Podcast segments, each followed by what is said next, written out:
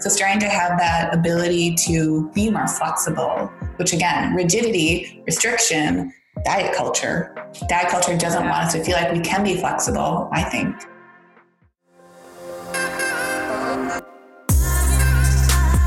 You're listening to Rebel Heart Radio, hosted by nutritional therapist Cassie Knable and professional esthetician and makeup artist Genevieve Blair. A lifestyle podcast about clean living, making money, and badass people that inspire us endlessly. We created this podcast to walk through the tough moments of life with you, inspire you to live more intentionally, and frankly, because we like to talk. Thanks for joining us today. Make sure to catch our weekly episode and subscribe to us anywhere you listen to podcasts. If you have iTunes, we would be forever grateful for your review on our podcast. Let's get to our latest episode.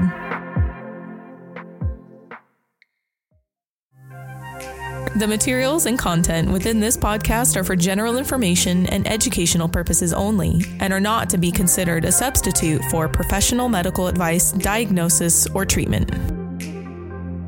Okay, everyone, welcome to episode eight of Rebel Heart Radio. We're so excited because we have our first guest ever. Yeah. Miss Lucia Holly is here with us today. She is a nutritional therapy practitioner. She has her master's in social work and clinical What? mental health. Um, you can find her podcasting over at the Essential Omnivore podcast on the Instagrams at Essential Omnivore. Of course, we will link all of this loveliness in the show notes. Um, and then please do yourself a favor and go make all of the recipes on her website today. Um, she has a beautiful blog. I have seriously been digging the recipe index, and she's got paleo, um, keto, SCD, and AIP options, along with like vegetarian and vegan. Super well. incredible. Oh my gosh. Thanks. Wow. So kind. we're really excited you're here and today we're gonna we're gonna learn a little bit more about lucia and then we are going to talk about um, diet culture and summer diet culture and kind of like all that pressure we all feel to have this quote unquote like perfect summer body Oh, it's, it's real. i'm excited to get into this it's real i feel it on the Mhm. daily so yeah. Tis the season, right? Yes. ugh, ugh.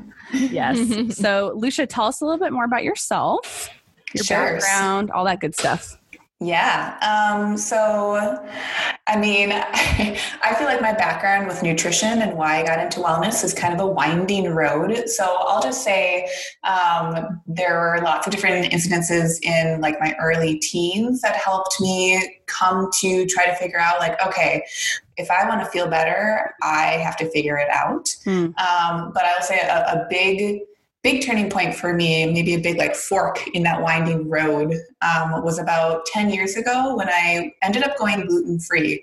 I was in undergrad at the time. Um, Dude, 10 years ago? That's tough. yeah, it wasn't popular then.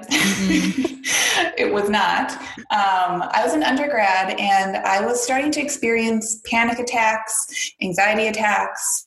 Um, I had like a heavy load at school, but it was something that previously I had felt okay taking. And all of a sudden, kind of over that summer and into a semester, I no longer felt like I could focus, felt foggy, Mm. um, didn't know what was going on would go to the doctor doctors would just kind of pat me on the back and say well hey you look good and your labs are coming back fine which that, Honestly. that's some diet culture stuff right there too Stop it right that.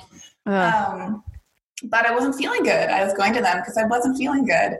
So, long, long story short, when I was in school, I ended up hearing the term leaky gut. And I have no idea why, because that was not a popular term 10 years ago Right. heard this term leaky gut, um, ended up finding two different studies out of Europe that had connected eating gluten to mood and affect and kind of poor mood and affect or feeling nervous or just feeling like emotions were not doing so great. Mm. So after seeing those two studies, I decided, well, hey, part of my story is that I went um, on the Atkins diet when I was about 14. And again, diet culture. We can talk about, explore that more later. And had noticed a change in my body composition, but also noticed at that time that I had felt okay. So I fast forward, coming back to college, I decided to try a gluten free diet.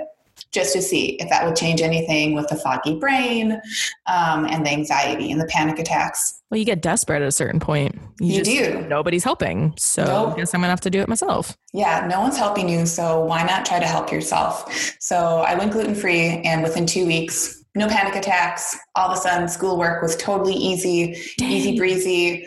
Um, I had been having hive reactions to really minimal, like touch. Like I would kneel in the dirt and my knees would puff up.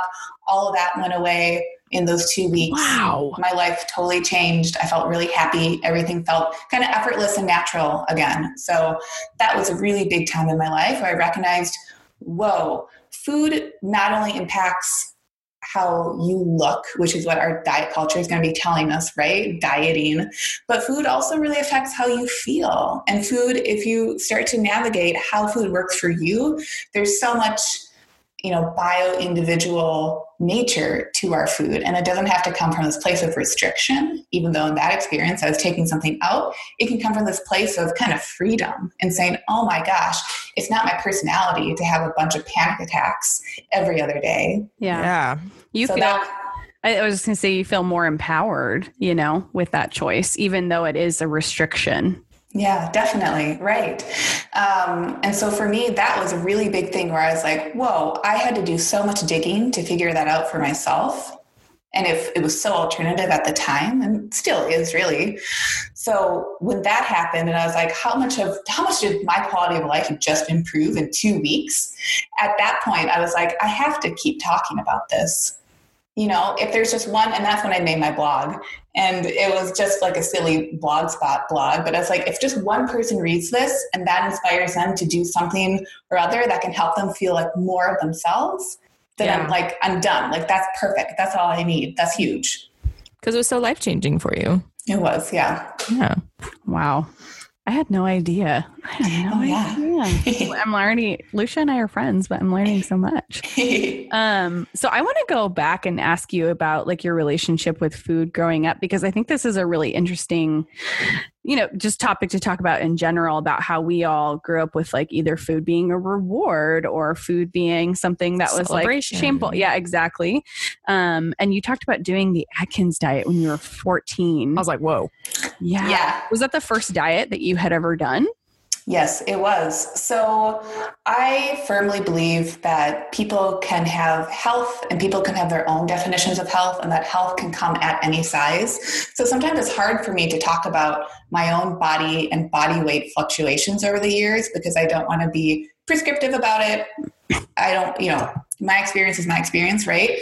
Versus putting it on someone else's experience. So when I was a teenager, by about the, well, by age 11, I started to gain a lot of weight. And I was homeschooled at the time. I was homeschooled from about grade two to grade 10. So there I was at home eating the same foods my two siblings were eating, and they were little, you know, twigs. And there was something quote unquote wrong or something different about my body where we were all eating the same food, but my body was holding on to that weight and I was gaining weight really rapidly. So by age 14, um, and I was getting a lot of flack too, you know, especially that was in the nine, like very late 90s, early 2000s. Oh, Big yeah. focus on body, body composition. I don't, at least at my age, there's, I don't know what body positivity was then. I don't think it was. I don't around, think it was any. I don't right? think it was any. It was you were fit and thin and tiny, and it's just that's no. right, right. And no social media. So it's very much like, ooh, I am overweight. I am bad. There is something wrong with me. Hmm. Um, so at age 14, my I and this is a positive experience. age 14, my parents put me on the Atkins diet and they did it with me. And I don't know why. I think it was just it was a trendy diet at the time. I had never dieted before. Um, and I went on the Atkins diet and pretty naturally my body released that extra weight. And now, where I'm at, looking back, I think there was a lot of inflammation going on um, for a whole host of other reasons. Mm-hmm. So, that was an experience actually before the gluten free when I was in college, where I realized, whoa, the foods you eat affect how you function. I had more energy. I wanted to go be more active. I probably was feeling better from a mood and affect standpoint, but just didn't even know it then. Um, so Atkins was big for me. And that was one of those first times where I was like, okay. It was your you know, gateway it was it was my gateway. And growing up i loved food. I, I, still love food obviously. Food my mom is an awesome cook. We would eat meals together. I was like her little helper in the kitchen to get food like to the table so we could all eat it. Loved it. Um, but when I was a teenager, I started to feel like, God, I love food, but food doesn't love me. Like, what what is either wrong with me or wrong with this um, relationship with food? Why isn't it working in my body the way it's working in like my siblings or my parents' bodies? Um, so that, yeah, that was That's definitely that's a really tough place to live you know when you place to live yeah yeah when you feel that comparison coming on strong and your parents aren't sure what to do to help you and it turns into a lot of i think that's where um, a lot of our adult feelings around food come in yeah. is how how was it treated when we were growing up? I mean you know my story getting my all my kids in their food I, i'm constantly worried about that with them because i want them to feel empowered. I don't want them to feel restricted but as a parent i'm sure your parents were just like we just want her to be healthy you know? So right. it's it's a tough place to live for everyone when you're trying to create create a healthy relationship with food as a young kid. And I yeah think, i think so i think it comes back to um, making the conversation about not how you look as a result but how you feel yeah. And honestly, that goes all the way back to, you know, you being in college and going to the, a physician and saying, hey, you know, I'm not feeling well why you know they're like well you look good and your blood work is fine which don't even get me started with blood work because oh my gosh. Eh, we're not testing for the right things. And then when you even look within that we've got a culture of people who are sick being represented in the norm for blood work. And so the the optimal range is definitely different than the range that we're looking at within clinical blood work. But also you know never once did your doc say well you know how are you feeling and what makes you what would make you feel better how do we facilitate that and i think that's just a, it's a conversation that needs to be happening more in the medical community. Mm-hmm. Exactly. Um, but you know, obviously, it starts with us and our our children and our families, and and being able to facilitate those conversations. So I think our generation might be the pioneers of that too, because I notice even like working with my parents and how my mom was feeling and her health, and being able to talk to her about, uh, you know but she she looks back on her journey in the last year because she's lost a ton of weight. She's been managing her Hashimoto's. Her hair's growing back. She's sleeping better. She was like, but I didn't really feel that bad before. And I was like, you weren't sleeping. You had horrible insomnia. Yeah, you get used to that normal. Yes. Mm-hmm. And I was mm-hmm. like, but we're, but that was such an indication of what was going on in her insides that I was like, our society probably needs to have this conversation more of like, how do you feel? And does it make you feel good? And I, I love the idea of being able to teach future generations about being more intuitive of how they feel versus how they look. Yeah, well, and we're we're disconnected with what the healthy normal is because we're so far effect from that as yeah. a culture. Agreed. Right. And I think we have this, we also have a, a culture of saying, well, if it's, you know, what's common is normal. Oh, right? my favorite saying ever. right, right. So it's like, okay, oh, you know, oh yeah, PMS, we all experience it. It's fine. Like, oh, you just have some bad PMS versus good PMS or whatever. We don't it's even normal. even add into the, the spectrum. Well, hey, what is PMS and what's going on? And I think same with, you know, when I was a young teenager, I was having gut issues. I wasn't feeling good. But even being able to get the right words to talk about that with a doctor who's, you know, seen you for like three minutes before running out of the room to their next. Who doesn't patient. touch you or evaluate you. Right. You right. think the first thing they'd ask is, How are you feeling? That's the. Yeah. Honestly. And, you know, the tough part about whenever I get gripey about the medical community is it's really not in the hands of the physicians. It's really the system exactly. um, that's putting them in that position to have to walk through that many appointments within a day and not being able to have that time with their patients because they want to they all everybody got into yeah. the medical community to help people like that that's That's the, the tough part. yeah. Right. So I try to I try to see the people on the other side of that when I get real worked up and mad. Yeah, it's a, it's a paradigm that we've been working through, and I think I think it, we are in a cool time where that paradigm is starting to shift. And again, like social media and Google and access to stuff. I mean, that was you can get down a whole Google wormhole of googling too much, and you know, especially with like health and wellness stuff. But just having access to education, that's a big thing that I bring up a lot. Is saying like, okay, you know, I don't think there are any good or bad foods, including the most processed, scary foods. But it's just saying, like, if we're consenting to eating a range of different foods, let's have it be informed consent. So we know what we're eating and how it's affecting us. And then we can feel really awesome making any decision we want because we're autonomous beings and we have the right to have these different choices. 100%. Informed consent when it comes to food. drop. Literally genius. I love it. and that's how it should be. I think that's what what uh, we're all discovering is that you don't you don't know until you know, and then once you know better, you do better. You know, and once you can get to that point, but if if you don't have access to that knowledge, or you don't know where to start, or it's scary, which let's face it, that's where a lot of it starts. Is it's just overwhelming for the mass majority of people, and I totally get that because it's been a long journey for me, and I know it's been for you, and it's been for Cassie Yeah. and we but we were determined because we were determined to be informed and to inform other people and it just turns into this like it I there's a lot of times in my journey I have been why isn't this taught in school like why isn't this like it's just it's how the body functions you know and it's just a lot of these like I I wish that there was more education happening for people at a younger age just like there is when we talked about the food pyramid because we all know what the food pyramid is because of school Right. know?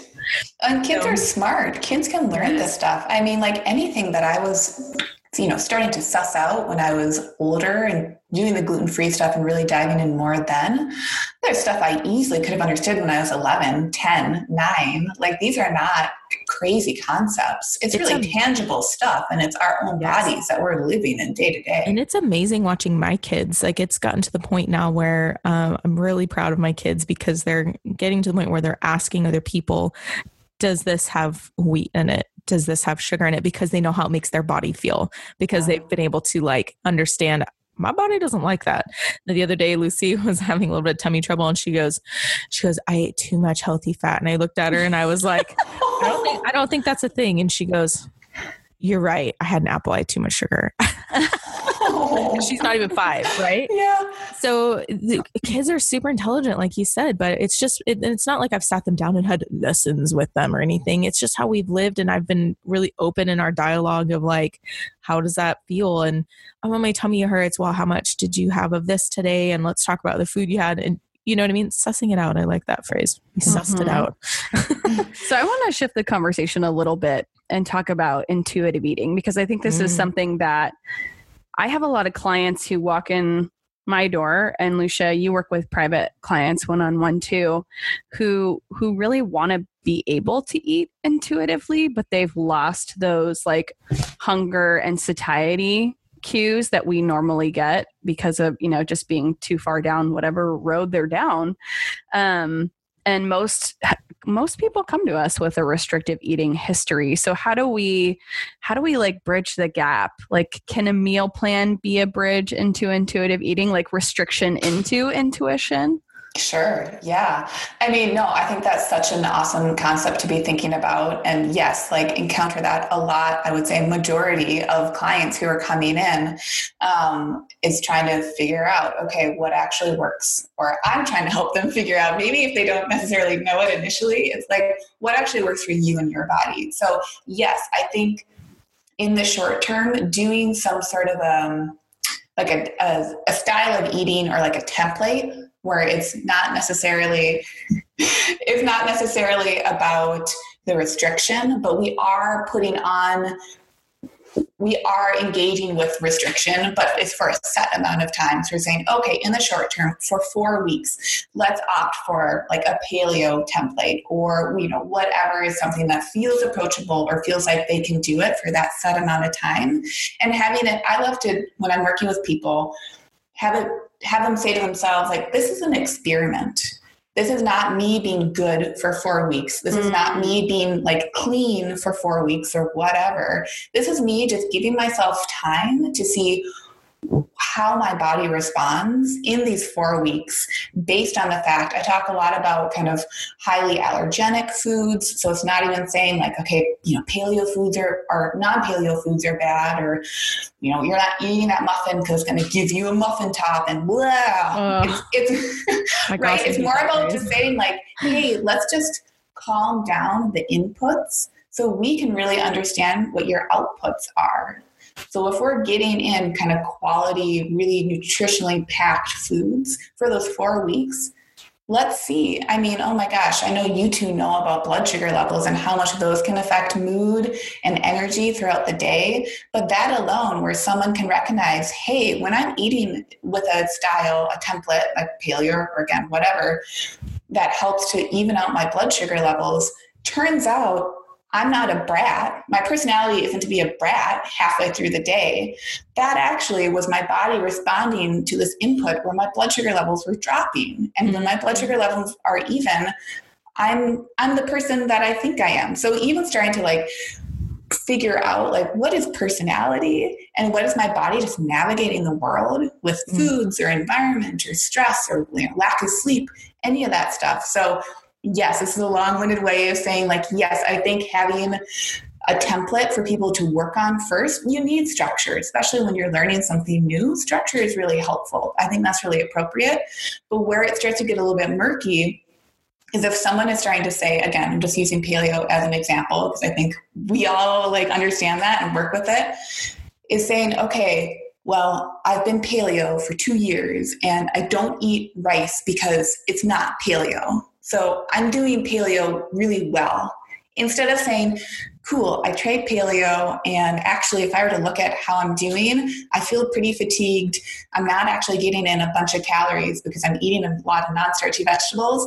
And trying to get to that place of saying, okay, maybe now is a really cool time to do a new experiment and say, let me add on to this paleo template with a little bit of white rice, see how I feel yay or nay. So I love to talk to people about the idea of abundance, but in order to really build that authentic abundance, we still need to kind of quiet the playing field first with an appropriate template depending on what they're coming into a session or you know just what they're experiencing I love that so much. I went through that with Lucy. It's, but it, it's it's been interesting watching her because when you start talking about like little bodies, they need a lot to grow, and sometimes like low carb is not always the right way to go. Sometimes you know, so it's been a lot of like sussing out the situation with her, and uh, coming from I almost feel like in some ways you guys can relate to this as practitioners because as a parent, I don't know exactly how she's feeling.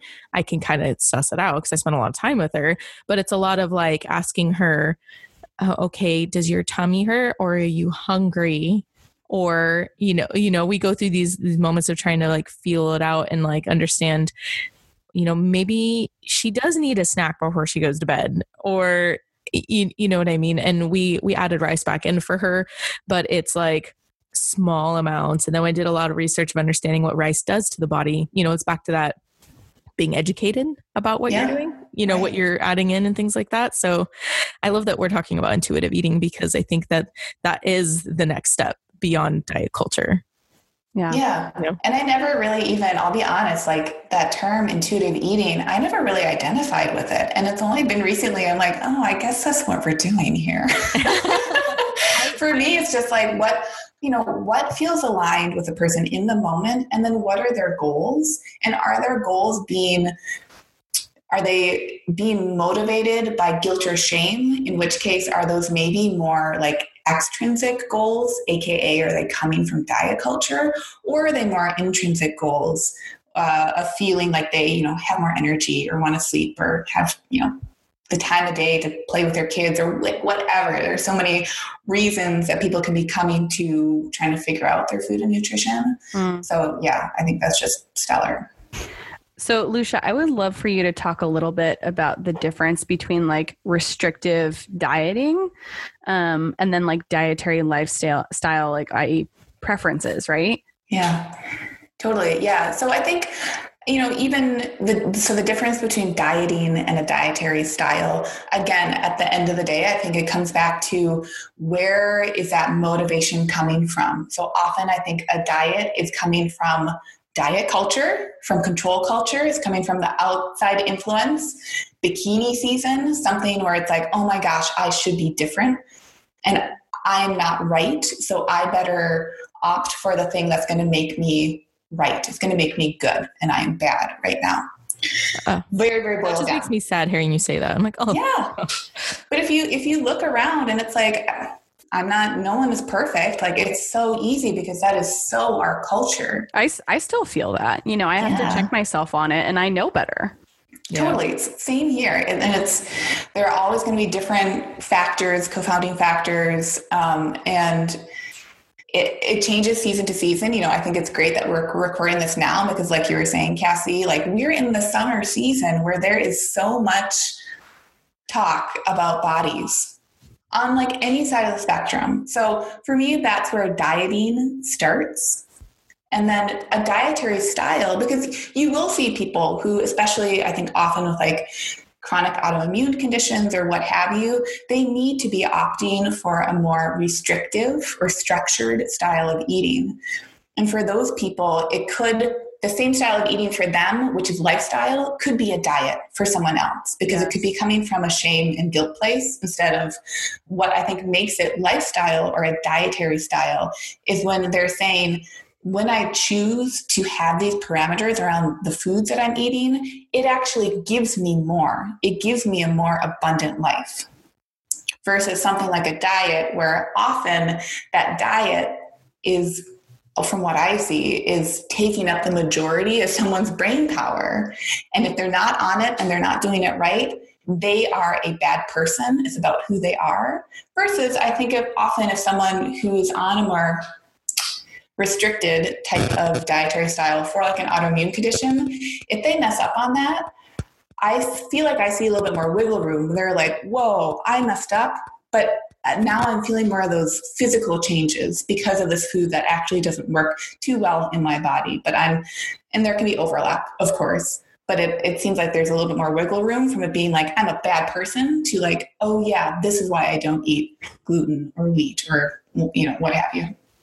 Yeah, I think the the self shaming is where a lot of the diet culture is the the problematic part of it. I think we all want to feel good, and a lot of times when we feel good, we look good, but that doesn't always translate. Um, and I, I think I was listening to you talk about uh, the difference between a restricted or structured style. And sometimes for a lot of people, just that shift in I'm not eating restricted or I'm not restricted in my eating. Some people that brings them great anxiety. Whenever I've talked to like my friends who've been like, how do you do that? How do you eat that way with your kids? And it was just like a, well, I don't view it that way. No, this is how we function. Yeah, this is this makes us all happier. This makes us all healthier and it makes life better. So I don't view it as a diet. I don't view it as a restriction. But sometimes just changing that wording to structure. I love that because that's what it is. It's just structured. But I think there's a lot. I mean, we also do that with like even raising children. Children do better with structure in their life, mm-hmm. right? They really do. And so it's the same same way with food. I think our bodies just do better when we have a better understanding and it's structured, not restricted. It's yeah. Just, sometimes that change I think can be a lot. And you know, I love that you're talking about your kiddos too, because a lot of times it's like, I think as adults, we need more structure too. Like some of that like routine, so just like those basic needs.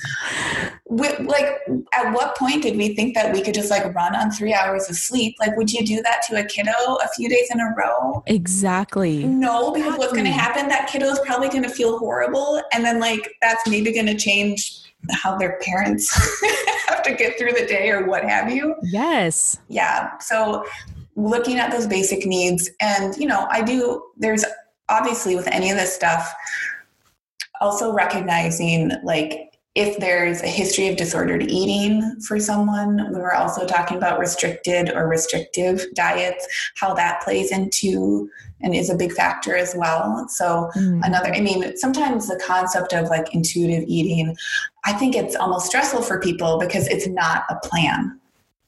Mm-hmm. A lot of the times it's like, no, we're going to keep checking in and see how things go. Even if you start with a plan, the kind of goal can be, and now we're going to expand and expand from there. That can be really scary because, again, if we come back to diet culture, what is diet culture saying? Be good or else you're bad. So try the structure, and it's if you're not trying white. it, it's black and white. So to be in that middle, murky gray area, that is so, to me, I think that is so wholly alternative that freaks people out because like where is their fallback? Where is their network to talk about that? A if they have a support system cool right? Someone that hopefully they're talking to about oh, nutrition. But that's beyond so that even with family right? It's like not only are you doing something that's alternative where you're thinking about the foods that are coming in you're kind of double downing on that alternative nature by saying like and then I'm not going to make them good or bad. I'm not saying I'm doing paleo 100%, so I'm a good paleo person. I'm saying, well, what am I saying? Oh my gosh. Oh, I have to check in with myself and figure out what I'm saying. Well, That's people, like a big deal. Go, I'm paleo ish. Yeah. I call it paleo plus. Yeah.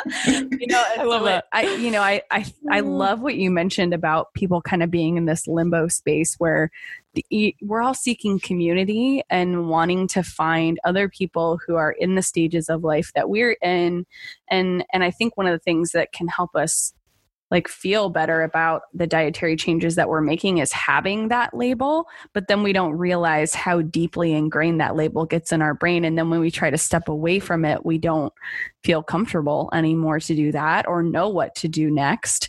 Um, so when i have a client come into my office and they have that fear to to stop dieting and they're seeking more structure from me and I'm not willing to give it to them.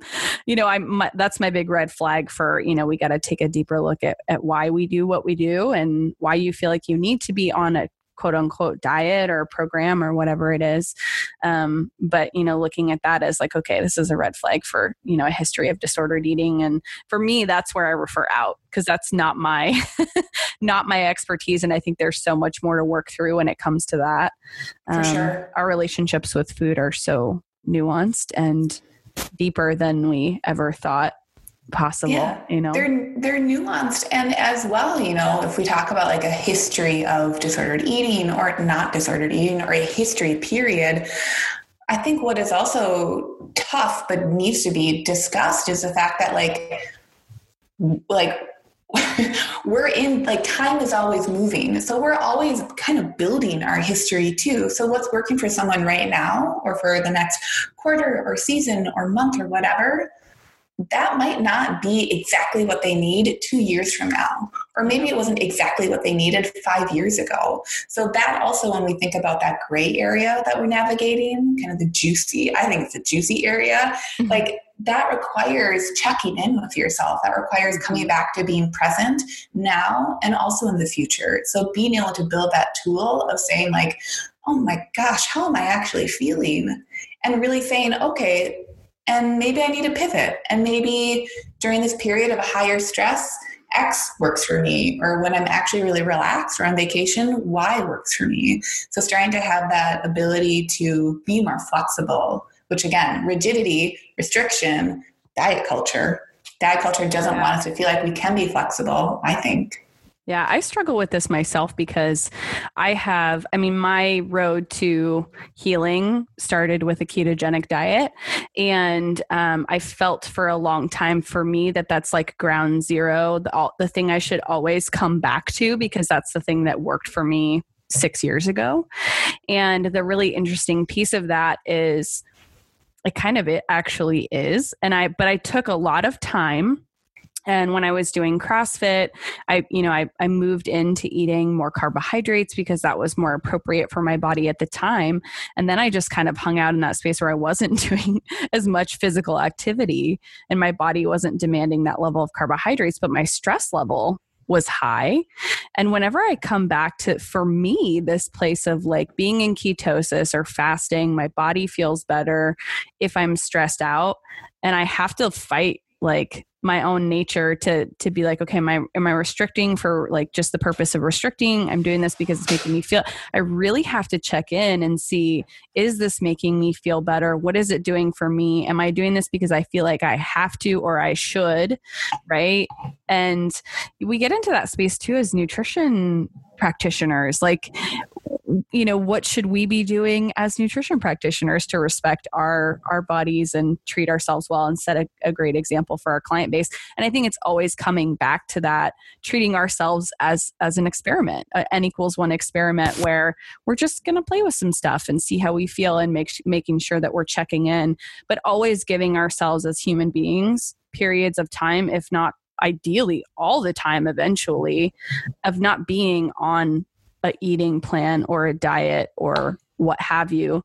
But we all have moments in life where we kind of have to take a step back and say, okay, is this a time where I need to apply a short term intervention to help myself feel better um, and check in with that. But in general, just being able to come from this place of like, oh, I'm not, I'm not doing a thing. I'm not, I'm not doing a diet. And for me, there was a period of like three and a half years where I was in that space. And it was while I was pregnant and then while I was breastfeeding and then uh, for several months thereafter. So this was pretty recent for me.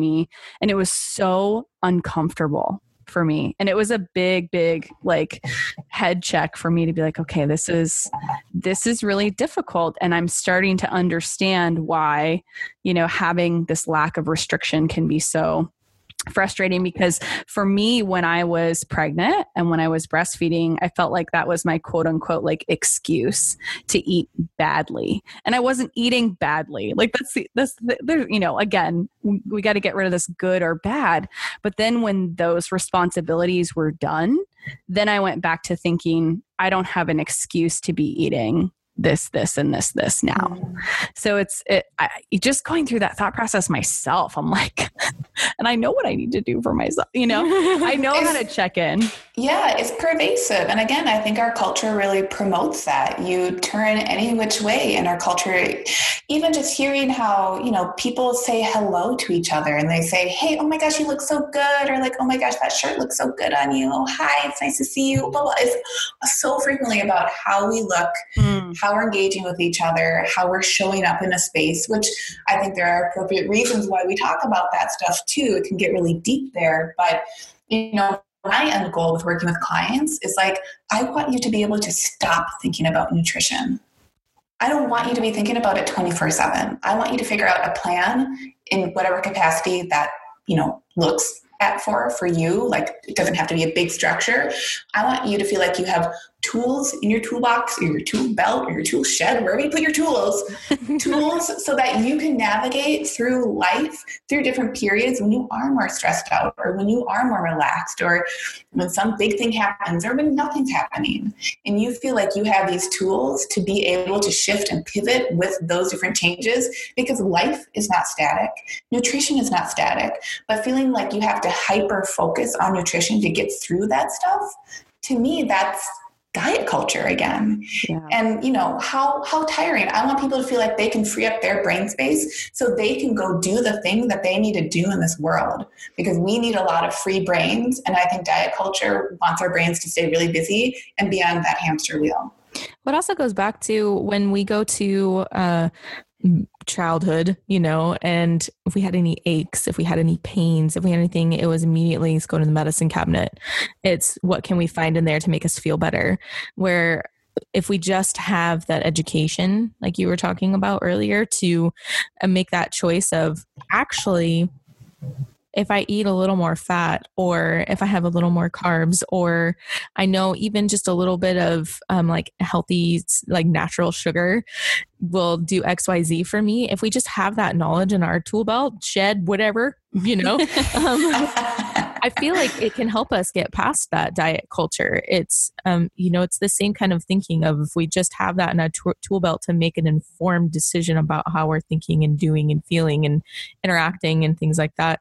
It, it's, it's the same kind of concept. It's like if we can just replace, not this, that there isn't a place for medicine because there is, but if we can take that, oh, I'm feeling this, so I need this fix right you know if we have that have that in our tool belt to get the fix in a way that's like works well with our body then we can get past that thought process. I think, Well, I a think little. I think that goes back to to thinking about food as options and tools that are in your toolbox or shed or all of those things. uh, you know, as well that we can you know tap into to help us rather than it being something that feels like we we have to do or is restricted and and being empowered in those choices and again i think that just go back goes back to what lucia was saying about you know why you're doing what you're doing knowing Right. knowing why Yeah. those choices Right. And that the same choice, and again, if we want to talk about that gray area and the murkiness and the, the beauty of the murkiness, what you're doing that works so well for you right now that is coming from a healthy place, maybe that same action wouldn't have been healthy. Again, I think I was saying this before, but like yeah two years ago, maybe that would have been the absolute worst thing for you. yeah. But we're always changing. Time is always moving along, and we're always again building that that toolkit. So what works for you now, and being hopefully feeling empowered to be like, oh my gosh, like what an honor to be able to check in with my body and hear that it has different needs. I think diet culture wants us to be again really static and say like. to fit into a box. yeah, like I am a robot. Like what?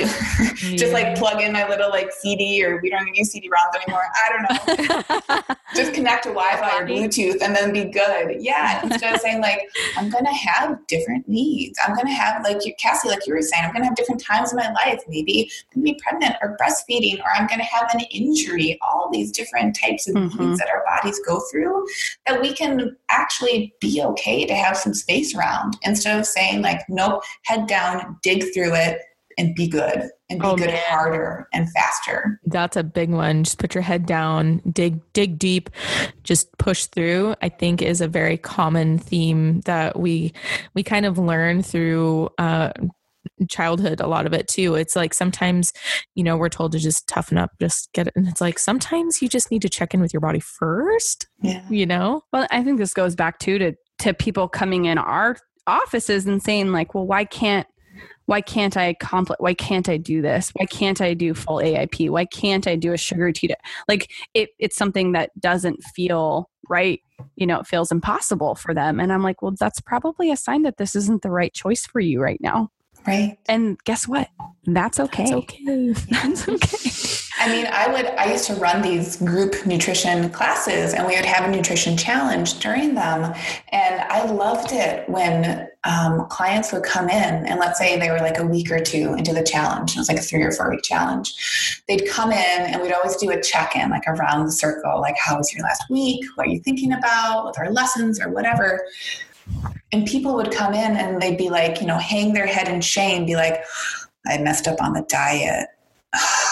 like I'm Oh. bad. And they'd wait, you know, they'd say that and we do the check-in and they'd wait for me to like wave my finger at them, be like, you better do it harder then. Like get out of class, we're done. And you're not gonna do that. I'm not gonna do it. We, I would always reframe it and be like, well, that is and you know, we would have some fun with it. So it's not just like big dork being like, no, it's great. But it's like, cool. I bet that was an experiment. What did you notice from that? What did you notice from that Friday meal out where you felt like you didn't have options? Let's talk about that. Like, that's the stuff we're going to talk about in this class. How awesome that that felt like a fumble or that felt like a mess up, because that's where we get to make some expansion and start to bring in that's where the knowledge the knowledge begins Yeah. yeah I feel like every time I talk to you, I just think that everybody should have a degree in mental health who works in nutrition. I think Well, and and two, it's you know, food. A lot of the times, we barely talk about food with a lot of my nutrition clients. Absolutely. It's get into mindset, it's emotions, it's yeah. Yeah, it's emotions, and then it's like, oh, by the way, you know, after a certain point, you do know that yeah, I feel better when I'm eating those colorful vegetables, and I I understand sourcing, you know, what what quality kind of means from a food perspective, but now I have to apply that to myself as a being and my whole history of life, bringing me to this present moment. That is really powerful. super powerful I think that's a, a great way to, to wrap up our conversation today. So, Yeah. um, Lucia, why don't you tell us about what what's jiving with you right now, what you're working on, and how everybody can find you? Oh, sure. Um, so what's driving with me? Like, like what what I've been doing. Like what are your part? Of, yeah, what part of your work are you really enjoying right now? Yeah, so I mean, I'm just so honored to be on like having this dialogue with you two because this is the stuff that I'm driving on. Where I'm like, yeah. whatever, we don't. Let's not talk about bell peppers. Like, let's just talk about your feelings. um, so I love talking about that. I'm I'm working to so essentialomnivore.com is my blog, and it's a, it's a recipe blog. Um, it's also where you can find my podcast. So I love hearing other people's stories. That's what my podcast is about. It's just bringing on you know uh, there's the focus is stories that's like that's the structure to the podcast because i think that is how we learn mm-hmm. is from one another's stories. And that's how we can make it really tangible. Not that we need to do what someone else is doing, but that we get to understand that there is so much variety and that that can be, instead of overwhelming, that can be very opening and very expansive. So that's what I'm geeking out on. Um, and then just creating more, you know, resources for people because where is Instagram that? Is stunning. Oh, thank you. I love your Instagram. You take the most beautiful pictures. And I love the dialogue you create on your Instagram as well, for sure. Thank you. Yeah. And I love, you know, it's really fun that people are showing up for that dialogue because that's, I think it's very counterculture in a lot of ways. It is, um, but healing. I, in in an honest moment, I have to prepare myself mentally before I watch your stories. So I will like if I'm just like doing the like mind numbing going through stories, just like hearing what people are up to. Obviously, my Instagram is full of what people are cooking and like safe non toxic beauty. I'm like, yeah, that's all. It's very surface level. And when I get to yours, I have to go flip it, and then I come back later when I'm like in my Zen space and I'm like, so okay, really take it in. I'm going to hear that because I know I need to hear it. I need to hear it all the time. I need that reminder. So if you guys enjoyed our conversation today, please go visit Lucia on her um, Instagram handle at essential it. at essential omnivore, um, and um, just go listen to what she has to say over there too. It's tough to to get like everything we want when we're whenever we're talking about what we're passionate about in Instagram stories. We get the, the 15 second clips. um, definitely tell her that uh, that we sent you guys so that way she can see like, oh, cool, like they heard that conversation because it's such a good conversation we just had. Well, and I think all of us can say like, please DM us. Oh yeah, please, like, yes. you know. I was just going to say, like, I'm always an open book. I love to chat with people. I love when people slide into my DMs so we can have some dialogues um, because we need, I think there are power in numbers. And it's really cool yes. that the time that we're in, even though there's a lot of stuff that is not cool, I think, at least with social media and the ability to have those dialogues and discussions so quickly, there's a lot of power there too. Oh yeah, yeah. I know. I, I, love your comment section. I've gotten to know some cool people through your comment section. Yeah, there's some cool people that like you. I mean, I like I like our little crew that we've got. Yeah, for yeah. sure. I think it's an important conversation to be had in this Quality. space, and I'm really glad that you're the one taking up that space because I love what you have to say, and I think I'm not the only one. So I have one more lighthearted question to ask yeah. you. What two recipes does everyone need to make on your blog? Ooh. Ooh, such a good question. Okay, um, this recipe is maybe not very summary, but the other one is, so they'll balance each other out. I have a recipe for Moroccan baked chicken thighs that, like, sometimes there are recipes that I make and like it's good enough and it goes on the blog. this recipe, I was like drooling, barely had time to take the photo because I just wanted to like eat it out of the pan. Mm. So the Moroccan chicken thighs I think are awesome. And then for a very summery option, I have a mint and serrano pepper granita, so like an mm. ice basically. So it's very, it's literally quite cool. Mm. It's ice and it's cooling from the mint, but it's also peppery and spicy, just Ew. enough to kind of get your taste buds going. So those are my two favorite right now. Your recipes, like from a chef's perspective, your recipes have like the most beautiful balance of like flavor and texture that I'm just Ooh. like, did you train as a chef? What's happening right now? well, that's such a big compliment. Thank you. I mean it. You know, so uh, what I want to say, what I've been eyeing is the sparkling probiotic mint lemonade. Oh, yes. That's going, that's going down at my house sometime this week. That sounds amazing. So, one Yay. thing I'm eyeing is the popsicles that you made the other day. What's the title on those? Aren't they they probiotic? Have you shared the recipe yet? That recipe is coming this week. So I bet by the time this airs, it'll be there. So it'll be yeah. really kind of the darker color. Yes.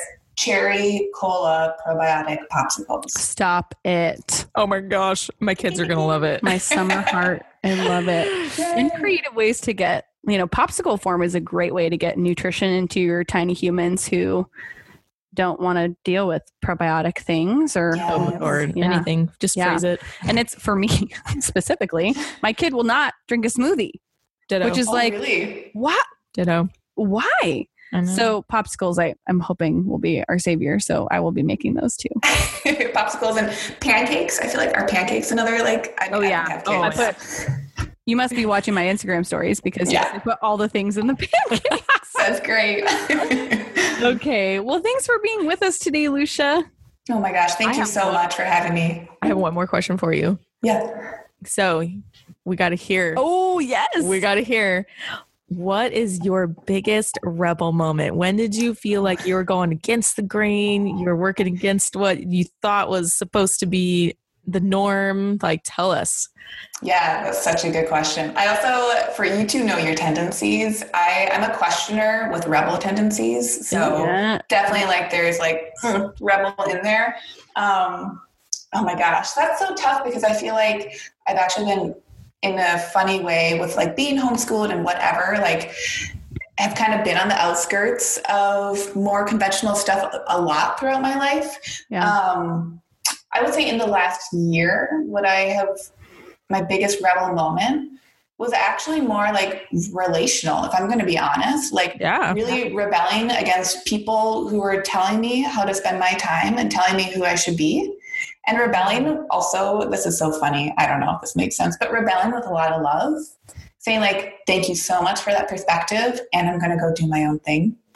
Oh, that's That was- so healthy, though. Very, very just- challenging. Rebelling like, doesn't have to be angry. Totally get that. Yep. Any any of these, you know, this whole dialogue we've had, any of these changes, I think they can so often come from a place of anger. And anger, I think, is also a surface emotion a lot of the times, Yeah. where it's like there's something more vulnerable, and we're projecting that anger to get through it.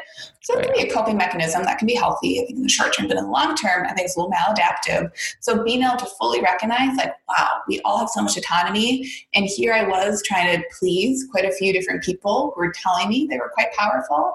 And I got to say, cool, go do your own thing.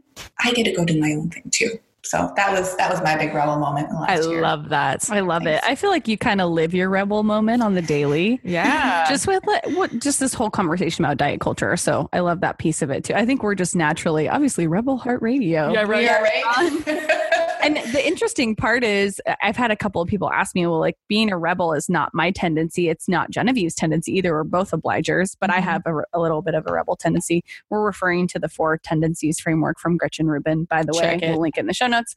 Um, but, uh, you know, they're like, why did you name the podcast? I'm like, that's just the jam. Let's all go against the grain all day, sure. every day. And I feel like that is you, girl. You're like, Aw, thanks. in in the best way oh, yeah. in the best way so You're just teaching health from a mental and physical wellness that is against a lot of cultural norms. And we love that. That's why, it's why we were like, Lucia has to be on our podcast. so thank you for being our first guest Yes, of course. Thanks for having me on here. And thanks for having this podcast. I so align with that too, you know, just like people life goes by really quickly and we all have autonomy. So let's just do what we need to do to be our full selves. Like, ugh, Let's Oh, do it. sister we all misty eyed now. I know I'm all ready. Let's do this. I'm like, mhm. yeah i can't I, yeah all day every day for me i pretty much cry every day it's and Good. my, Well, thank you so much for coming on, Lucia. We're definitely going to be looking forward to uh, your your all of the things on your Instagram and your blog. Um, those popsicles are happening in my house, so thank you so much yeah for check coming. the check the blog right now people oh yeah, if right they're now. up we'll we'll link them in the show notes too for sure. All right, thanks. awesome.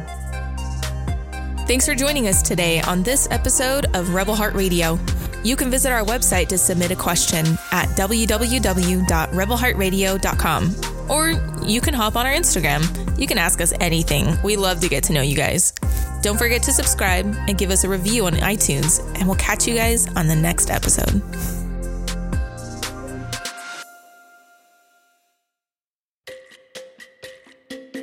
we're doing the thing Making it happen. no Keep going. i'm just gonna keep going No, I want to redo it. Okay. I'm all I'm all off. I'm all off. So Your intros are great. I like I record my intros like after because I'm just like I get so much stage fright recording them in front of people. So you're great. We have to go over yeah, I don't quick. get I don't get soup right. Okay, so anyways, of eating and eating disorder or just disordered eating in general. Girl. It's off. No, sorry. Wait. Side note. Okay, stop recording. Yeah, hold on. Yeah. Okay. Anyways, um, I lost my train of thought. I can replay what we said. Hold on. Oh, she's so fancy like that.